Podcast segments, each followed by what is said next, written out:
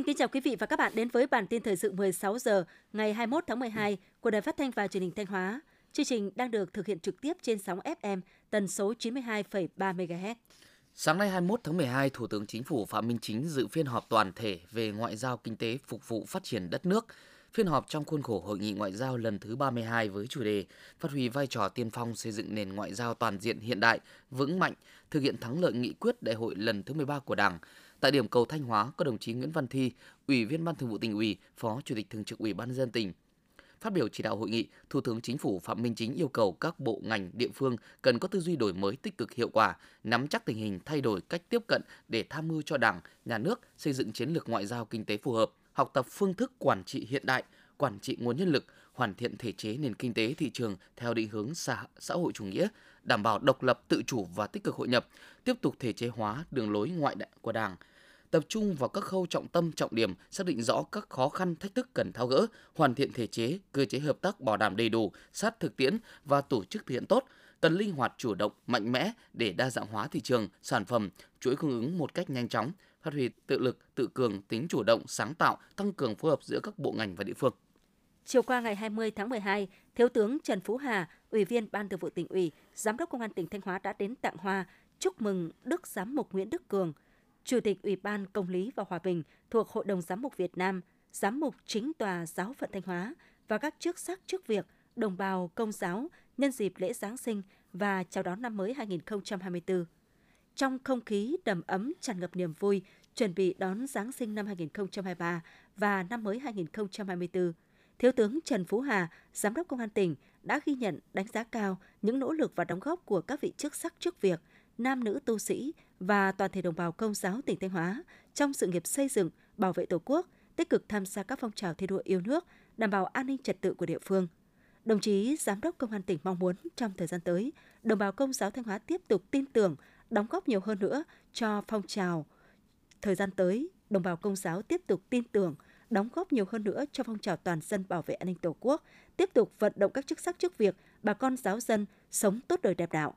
Giám mục Nguyễn Đức Cường, Chủ tịch Ủy ban Công lý và Hòa bình trực thuộc Hội đồng Giám mục Việt Nam, Giám mục chính tòa giáo phận Thanh Hóa cho biết sẽ tiếp tục cùng với bà con giáo dân, đồng lòng cùng với chính quyền, lực lượng công an thực hiện tốt các quy định của pháp luật, phát huy truyền thống yêu nước đoàn kết gắn bó. Sáng nay 21 tháng 12, Viện Nông nghiệp Thanh Hóa tổ chức hội thảo khoa học về quy trình kỹ thuật sản xuất giống và trồng cây bơ thương phẩm trên địa bàn tỉnh Thanh Hóa. Đây là dự án khoa học công nghệ được Viện Nông nghiệp Thanh Hóa triển khai từ năm 2021 trên địa bàn ba huyện Thường Xuân, Thạch Thành và Như Xuân. Đến nay, thông qua dự án đã trồng thí điểm được gần 10 hecta bơ thương phẩm loại giống Bus TH7 bơ 034 đưa diện tích bơ của tỉnh Thanh Hóa đạt gần 8 hecta, năng suất bình quân đạt trên 138 hecta. Tại hội thảo, các đại biểu đã tập trung thảo luận tìm các giải pháp nhằm góp phần hoàn thiện các kỹ thuật về sản xuất, phát triển trồng cây bơ tại các địa phương. Theo đánh giá của tỉnh đoàn, thời gian qua, các cấp bộ đoàn đã quan tâm nâng cao nhận thức trách nhiệm của tổ chức đoàn trong công tác phụ trách đội thiếu niên tiền phong Hồ Chí Minh và bảo vệ, chăm sóc, giáo dục thanh thiếu niên nhi đồng. Các cuộc vận động vì đàn em thân yêu được triển khai đồng bộ đã góp phần giúp đỡ cho trên 53.000 thiếu nhi có hoàn cảnh khó khăn. Bên cạnh đó, chương trình rèn luyện đội viên được triển khai thực hiện tốt, chương trình thiếu nhi Việt Nam học tập tốt, rèn luyện chăm các hoạt động giáo dục lịch sử, truyền thống cách mạng, đạo đức lối sống văn hóa cho thiếu nhi được triển khai thực hiện tốt đã góp phần giáo dục truyền thống cách mạng, tạo môi trường vui tươi lành mạnh để các em phấn đấu đạt kết quả cao hơn trong học tập và rèn luyện. Trước những đổi thay của quá trình công nghiệp hóa, đô thị hóa nông thôn, khu vực hai bên đường vào khu di tích lịch sử văn hóa đền Nưa Am Tiên, Ngàn Nưa ở thị trấn Nưa, huyện Triệu Sơn vẫn giữ được 23 cây cổ thụ có tuổi đời trên 100 năm. Hàng cây đã được Hội Bảo vệ Di sản và Môi trường Việt Nam vinh danh là cây di sản Việt Nam năm 2022. Hiện 23 cá thể cây di sản đang sinh trưởng và phát triển tốt, được chính quyền và người dân bảo vệ nghiêm ngặt. Hàng cây cũng là một trong những điểm đến độc đáo góp phần thu hút du khách đến với khu di tích lịch sử quốc gia núi Nưa, đền Nưa, Am Tiên. Tiếp theo là những thông tin trong nước ngày 21 tháng 12 tại nhà thi đấu thể dục thể thao Phú Thọ khai mạc hội nghị kết nối cung cầu giữa thành phố Hồ Chí Minh và các tỉnh thành năm 2023 lần thứ 12. Hội nghị kết nối cung cầu năm nay có 45 địa phương tham gia, không chỉ mang đến thành phố hàng ngàn đặc sản vùng miền mà còn trình diễn 19 không gian văn hóa làng nghề đặc sắc của cả nước với chương trình Tinh hoa làng nghề và đặc sản vùng miền năm 2023. Năm nay xuất khẩu rau quả của Việt Nam ước đạt 5,6 tỷ đô la Mỹ, mức cao nhất từ trước tới nay và vượt 40% kế hoạch đầu năm. Đây là kết quả sơ bộ vừa được Hiệp hội Rau quả Việt Nam công bố. Theo đó, kim ngạch xuất rau quả năm nay tăng 6,5% so với cùng kỳ năm ngoái, dẫn đầu nhóm nông sản với các ngành chủ lực như gạo, hạt điều, cà phê, sắn. So với kế hoạch đề ra hồi đầu năm là 4 tỷ đô la Mỹ, kim ngạch trên đã tăng 40%. Tổng sản lượng thủy sản năm 2023 ước đạt 9,269 triệu tấn, tăng 2% so với năm 2022. Trong số đó, sản lượng khai thác thủy sản đạt 3,861 triệu tấn, tương đương với năm 2022. Giá trị kim ngạch xuất khẩu thủy sản năm 2023 ước đạt khoảng 9,2 tỷ đô la Mỹ, đạt 92% so với kế hoạch. Năm 2024, ngành thủy sản đặt mục tiêu tổng sản lượng thủy sản đạt khoảng 9,22 triệu tấn, tương đương so với ước thực hiện năm 2023, kim ngạch xuất khẩu thủy sản đạt khoảng 9,5 tỷ đô la Mỹ.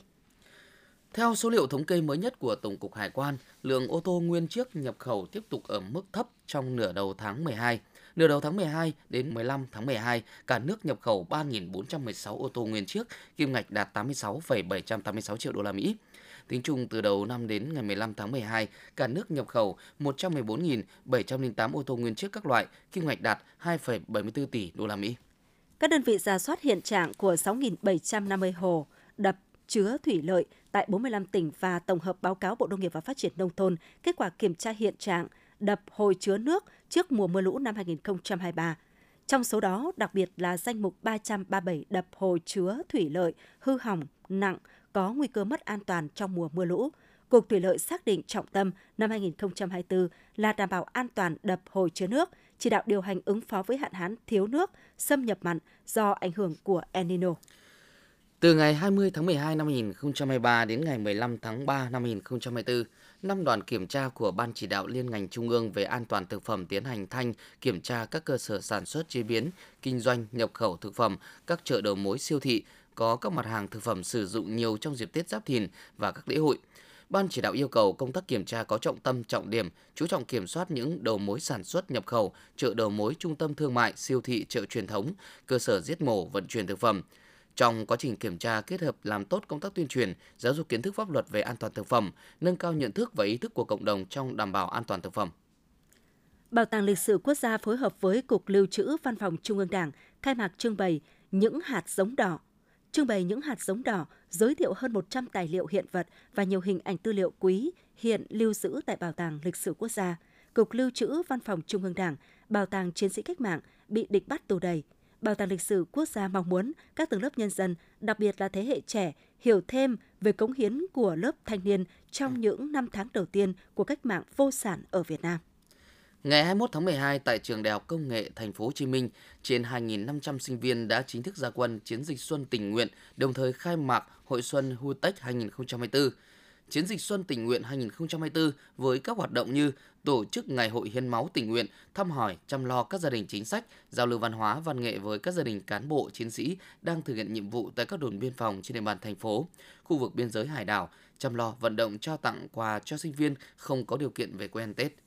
Cục Hàng không dự báo lượng khách nội địa đi máy bay năm 2024 có thể giảm 3,5 triệu so với năm ngoái, còn 38,5 triệu khách. Năm 2023, Cục Hàng không đánh giá đã có sự phục hồi và những tín hiệu tăng trưởng tích cực như thị trường nội địa phục hồi hoàn toàn và tăng trưởng so với mức trước dịch năm 2019. Sang năm sau, trên cơ sở đánh giá khả năng cung ứng của các hãng hàng không Việt Nam, Cục dự kiến sản lượng vận chuyển của ngành ước đạt 80,3 triệu khách, tăng hơn 7% so với năm 2023. Tuy nhiên, đối tượng phục vụ lại có sự thay đổi trái chiều so với những năm trước đây khi khách quốc tế có nhiều hơn nội địa.